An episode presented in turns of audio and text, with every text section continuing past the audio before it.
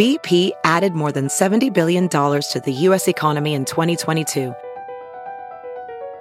Investments like acquiring America's largest biogas producer, Archaea Energy, and starting up new infrastructure in the Gulf of Mexico. It's and, not or. See what doing both means for energy nationwide at bp.com slash investing in America. You know, everybody's concerned. Everybody has family at home. And everybody's scared, you know. las caras a uno. she says that they work in mines and they, they're not respecting the six feet law. People are working three feet away from each other, and that's uh, I'm being generous on that. There's no like gloves given or any face mask protections. And now um, she has a fever really bad, up to 100. Pressure on her chest, uh, shortness of breath. We got three, we got four, we got five. Six people have tested positive. Do you have any idea how many positive cases of COVID 19 there are at Patrick Cudahy? A number, I don't know, but I can tell you it's more than 20. 20? More than 20, yes. I like bacon, but it's not an essential food item. Uh, I don't think people should die over bacon. It's hard to process bacon while standing six feet apart. So, when COVID 19 started spreading inside a local meat processing plant, workers started spreading the word. They say it wasn't until after the Fox 6 investigators sounded the alarm that the company finally listened. From the Fox 6 studios, this is Open Record. I'm Amanda St. Hilaire here with my colleague Bryan Polcyn. Hi, Bryan. Hey, good morning, Amanda. We are bringing you new episodes of Open Record each day, Monday through Friday, to make it easier to sort through all of this coronavirus news. We're recording this episode on Thursday morning, April 16th, and sometime in the next few days, we don't know exactly when, the Patrick Cudahy meat processing plant is going to shut down for two weeks for what the company calls, quote, a rigorous deep cleaning and sanitation. That announcement came late Wednesday afternoon, just hours after we filed an open records request with the Cudahy Health Department asking just how many cases of COVID 19 had they tied to the factory. So, Bryan, I do want to know what prompted you to file that open records request in the first place. But before we get to that, what did you find out?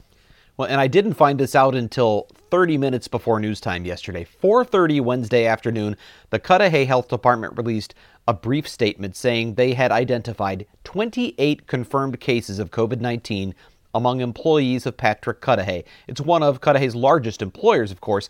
It's 28 positive cases out of about a thousand employees. But even more troubling for health officials, that was a big jump from a week earlier when they had identified nine cases. Not that the public knew anything about that. What we do know is that back on March 26th, the United Food and Commercial Workers Union first raised concerns about two employees who'd tested positive. So, three weeks ago, it was two, last week, nine, now 28. And that surge is extremely troubling to health officials there, especially when you consider those 28 workers had known close contacts with dozens and dozens of others. So it appears the Cudahy Health Department was leaning strongly on Patrick Cudahy's parent company, Smithfield Foods, to consider a temporary shutdown to try and mitigate what they consider an outbreak. Listen to how uh, Cudahy Mayor Tom Pavlik described it when I talked to him yesterday afternoon. He was referring to a conference call he'd had at 2 p.m. with a Smithfield Foods executive. He briefed me on what they were doing, what their plan was to protect their employees. Um, it addressed our health department concerns about the you know, kind of an outbreak within the plant. Um, so they addressed everything that our health department was concerned about. That you know, just easier that they took the action and that we didn't have to come in behind and go, hey, you know, you need to shut down your plant. So, Brian, we get complaints frequently from employees who say, My company isn't doing enough to protect us during COVID 19. And there's a lot of times not much we can do about that. So, what made this situation different?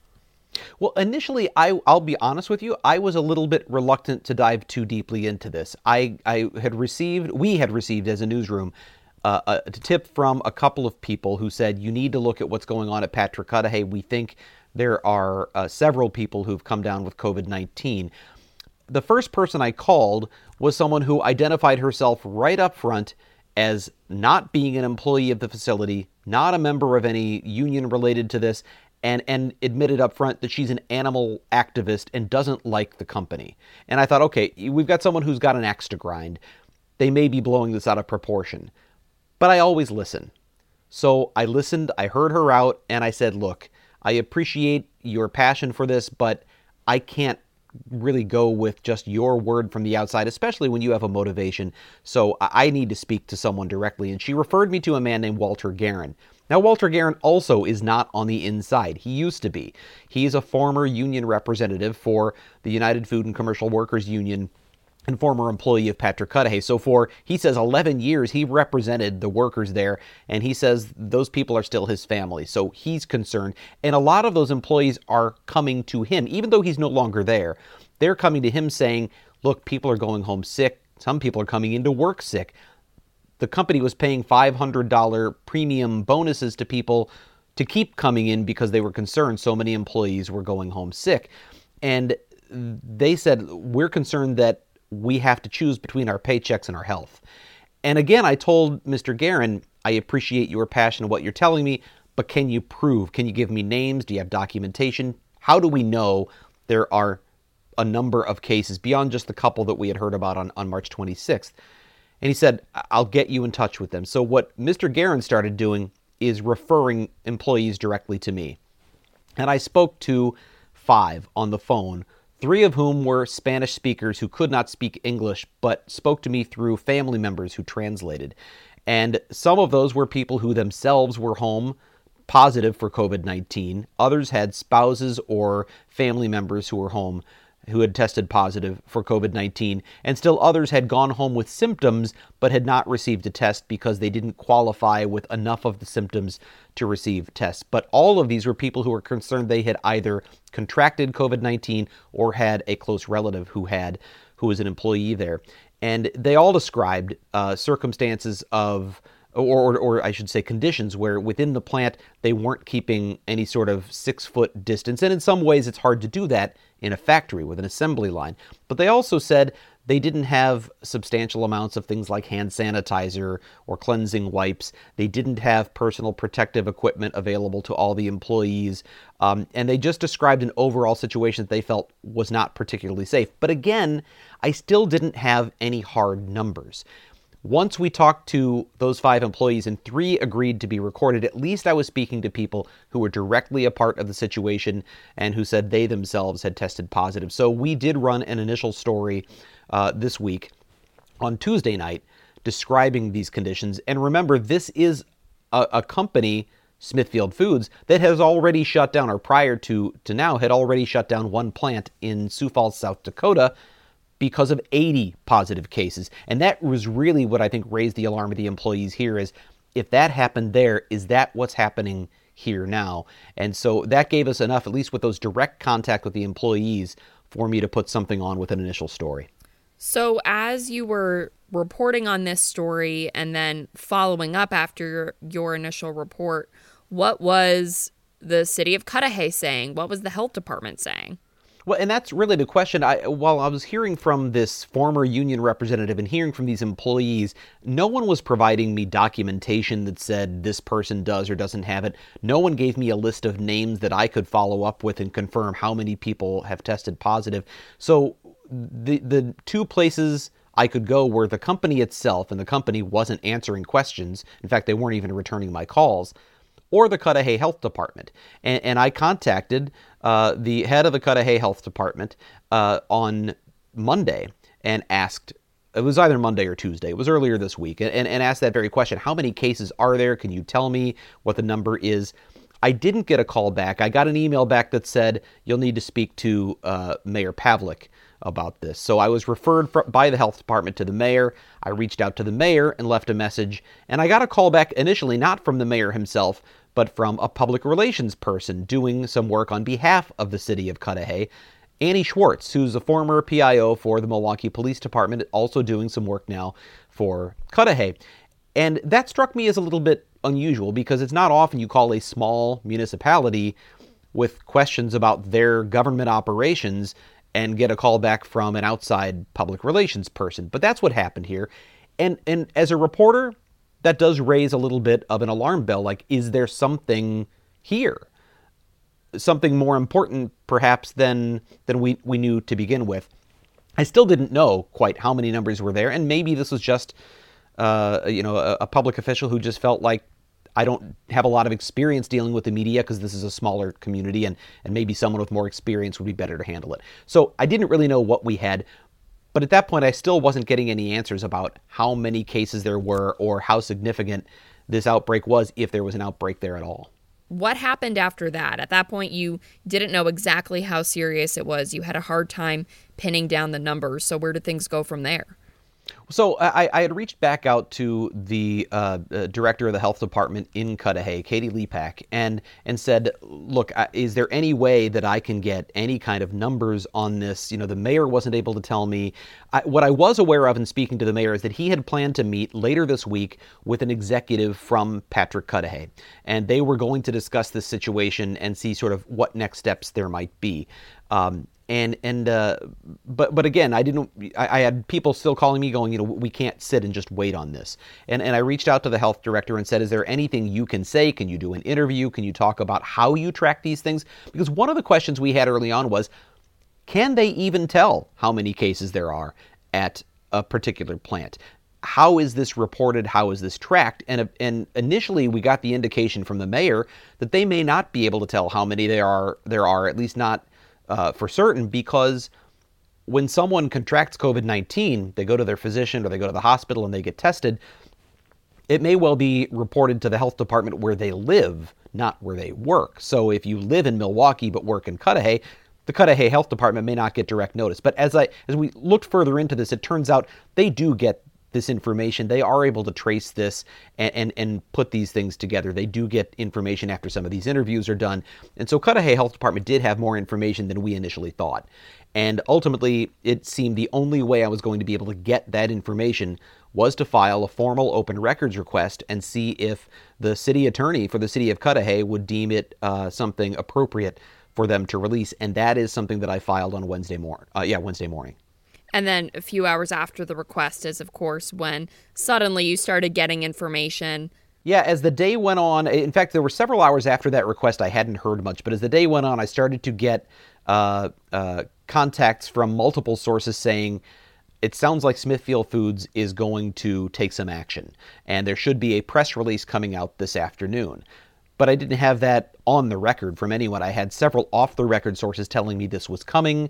And in fact, initially what we heard was they were going to start rolling closures of the facility, meaning they were going to close different departments down at different times to cleanse them, but try to continue the overall operation. So I was waiting uh, Wednesday afternoon for some sort of a press release announcing these rolling closures. And then around 4 p.m., uh, our newsroom received the first uh, forward of a news release um, from another source, and it appeared to be an authentic news release from Smithfield Foods.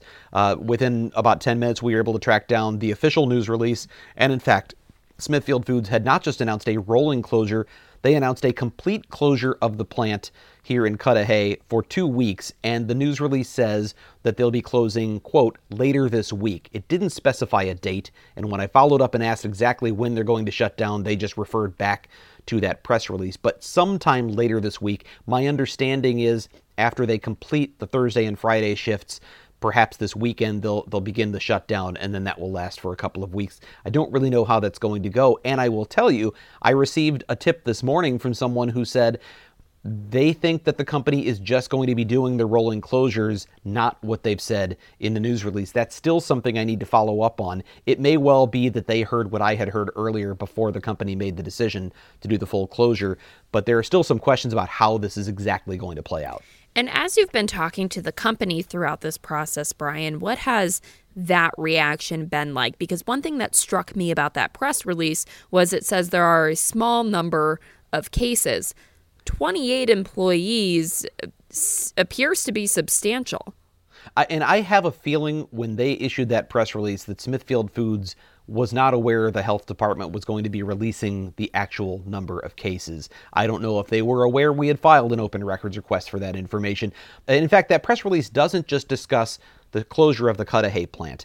At the same time they announced the closure of the Cudahy plant, Smithfield Foods also announced the closure of a plant in Martin City, which is a, a neighborhood of Kansas City, Missouri. Uh, that plant is actually a later stage of processing from the South Dakota plant. So the press release talks about the sort of domino effect of closing the South Dakota facility on their industry because you have this other facility that's sort of down the chain that is now shutting down. It appears that they may have, at sort of a late hour, added in the announcement about Cudahy being closed as well. So they're now closing two additional facilities, three in total um, and these two at least for a two week period of time. But in that news release, what I really seized upon was exactly what you said the words a small number of employees. At the bottom of the news release was the name of an executive for Smithfield Foods to contact. So I immediately called and emailed this person, and I got uh, an email back from someone else with the company who uh, thanked me for my questions but said that out of respect for their employees' privacy, they would not confirm cases of COVID 19. And I took that to mean they wouldn't confirm the number of cases because they had already confirmed in the news release that there were cases. Nonetheless, Smithfield Foods won't tell us how many cases there are. And it was about 30 minutes after I got that response that the Cudahy Health Department sent me a brief statement announcing that there were 28 cases. Now, you can decide for yourself if 28 is a small number. It's about if, if I'm doing the math right, you know, roughly 30 people out of a 1,000, it's about 3% of the workforce. Is that a small number? I don't know, but 28 cases after it was nine last week, it sounds like there's been a surge, and certainly that's something the health department had enough concern about that they wanted to see this shutdown happen. And here's my concern with all of this as a journalist, Bryan, because we've seen it from government agencies, we've seen it from private companies during this public health emergency it seems like the default is to cite privacy, right? We can't give you the number of positive cases for healthcare facilities or for, in this case, meat processing plant because we want to protect the privacy of our workers. What I don't get is why giving a statistic of how many people tested positive would in any way compromise the privacy of your individual workers' who are not being named. At the risk of jumping from uh, from news reporting to editorial comment, and this is a podcast, so we've got a little more freedom. I will say I think it's an outrageous use of the term privacy. Uh, privacy is about individuals, and I understand if you're talking about a small business that has four employees and four people have tested positive, well, then you're identifying individuals. Sure. This is a place with a thousand employees, and to tell us there are 28 cases is something the public ought to know about. Those people go home to uh, Cudahy. They shop in Cudahy stores and grocery stores and so on. So the community ought to know there's an outbreak. And I think the health department uh, has been wanting to say more uh, before yesterday and really not been able to do so. Um, at least that's the impression I got throughout this process. Now, I, I, don't know what's gone on behind the scenes in their discussions within the, the city government, but it certainly seems they were concerned enough that they wanted something done here. The question is, did anybody else know about it? When you start talking about outside of Patrick Cudahy, we've had long term care facilities. Questions about are we being told when a particular facility has a certain number of cases? Again, we're not asking about the identity of individuals. We're asking about where are the outbreaks so we know and we can track them and we can see where the problems are. There's certainly a a great public interest in that, and there's a public health reason for knowing that. The only privacy that seems to be uh, real in consideration is the privacy of the corporations or businesses that don't want their images tarnished by this news getting out. Now, there's my editorial point. Maybe that's it, maybe it's not. But I'm I'm having a hard time understanding what would be the privacy interest in not saying we have 28 people who've tested positive for this disease when there were just nine last week. And I think it's important to note we're not, we don't seek this information out because we are nosy reporters who just want to know everything because we want to know everything. This is about, as you mentioned, Bryan, a health concern for the public. So if you don't know what's happening in your community and where it's happening, it's hard for you to then make informed decisions. And maybe knowing that information won't change anything about your day to day life. That's fine. But the idea is that you can't make the decision if you don't have the information. I know when we're talking about long term care facilities, there's a concern that people will misinterpret those numbers. And maybe the concern is the same for businesses um, like Patrick Cudahy, but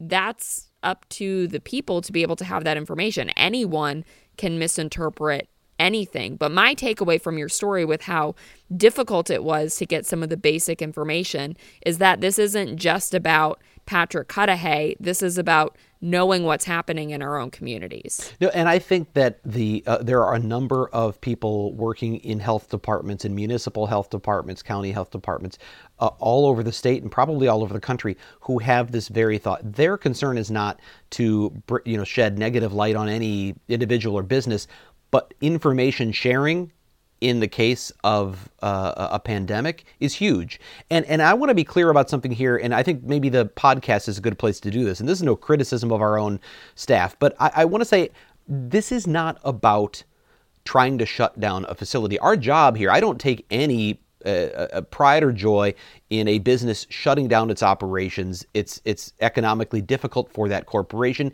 It could affect the food supply. Potentially, maybe prices go up at the grocery store. We don't set out to try to shut places down. Our job is to bring transparency and information so that people can make the right decisions for public health, for economics, whatever the reasons may be. We're here to get the truth out, and the truth wasn't getting out. Now the truth is out, and we see what the result of it is. I bring that up because last night after one of my stories, and I, one, one of our anchors said, "Great job getting them shut down," and, and or something to that effect, and and I cringed at that because that's not what we're here to do. Our job is not to shut places down. And I'll give the example. Early on in this situation, we, uh, you and I, uh, went into uh, Saloon on Calhoun ironically enough, another place known for bacon. Um, they were what operating. What is it with bacon? I, I don't know. I thought about that last night, and I love bacon. Um, they were operating after the governor had ordered the shutdown of bars and restaurants, and they bragged about it internally. We're rebels. Welcome everybody who's here. We're all rebels together. Um, and they took a lot of heat for that after that news was broadcast. And I want to point out they they were shut down later that night, or they voluntarily did after a visit from Brookfield Police. And I got a lot of people saying, hey, you got them shut down. Look, we didn't go there to shut them down. We went there to observe, and we showed what we observed on the air. The result of that was that police came and the business was shut down. The only person we interviewed in that story was the owner of the bar. And we gave him full say as to why he stayed open and what his viewpoint was on that. Again, our job is to put the viewpoints, the information out there, to bring transparency to these situations and then it's up to others to determine what to do with that information. And that's how uh, what, how I view this here. Whether it's Patrick Cudahy, whether it's a long-term care facility, whether it's any other corporation, we're hearing reports about other factories and other businesses where people are concerned about uh, cases that are being, they think, hidden from the public. In this case, we turned out certainly the public didn't know the full extent of what was going on. I think it's our job to try to get that information out there and let others decide what to do with it. You mentioned this briefly, but I want to expand on it. What kind of effect are we looking at on grocery stores right now? Because there's a reason that plants like Patrick Cudahy are considered critical infrastructure. Eh, that's a good question, and I don't know that we know the the, the fallout. If it's a two week closure, um, in theory, that wouldn't be necessarily a, a, a, an enormous impact, but then again, you know, I, am not in the business of, of meat processing and, and, getting food out to market. Smithfield president and CEO Kenneth Sullivan, in the news release yesterday, referred to the importance of the critical infrastructure of the food supply and, and what part, role they play in the security of the nation.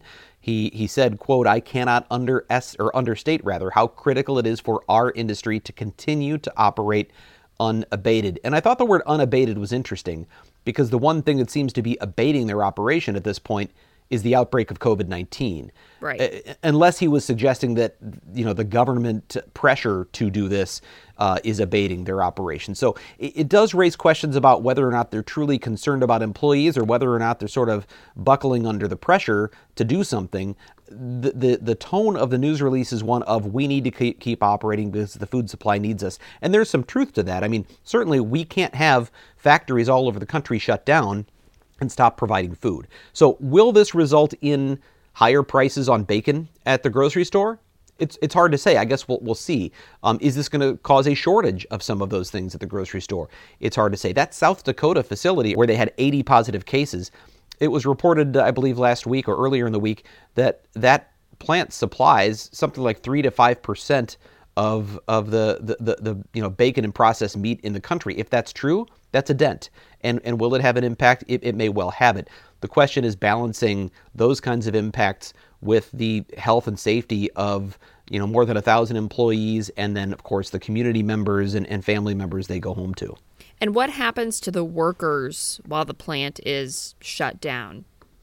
The, Smithfield Foods made it very clear uh, in their press release, and this was received well by employees, that employees will continue to be paid during the two week shutdown. And the, CEO went one step further in saying if you're sick, don't come to work, you will be paid. Uh, so suggesting, as I read it, that even when they resume operations, they don't want sick people coming into work out of fear that they're not going to get a paycheck. And I think that's one of the big concerns that was expressed to me by these employees. There are people who are going to work sick because they're afraid they can't pay the bills if they don't. And, and he's, at least in this press release, trying to reassure them we'll take care of you. Don't come in and make everybody else sick. Well, and in those cases, employees often have very few rights, very few places they can turn. A lot of times, that's why they reach out to us. So I'm glad you took their complaint seriously and you investigated it and you were able to get that information out to the public.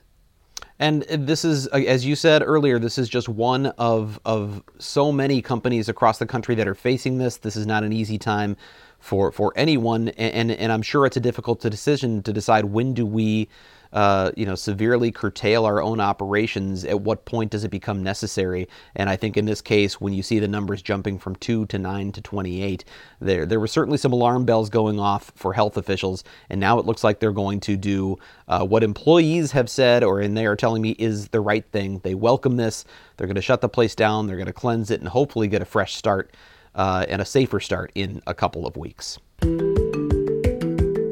Of course, we're going to continue bringing more frequent episodes of Open Record as we cover the COVID 19 pandemic. If there's a topic you want us to discuss or an issue you think we should investigate, please send us an email at theinvestigators at fox6now.com. That's T H E investigators at fox6now.com. Thank you to the people who make this podcast possible producer Pete, Dave Machuda, Suzanne Barthel, and Sarah Smith. Please subscribe to Open Record if you haven't already. You can find it wherever you get your podcasts. Thanks for listening. I'm Amanda St. Hilaire, and for Bryan Polcyn, we will be back tomorrow.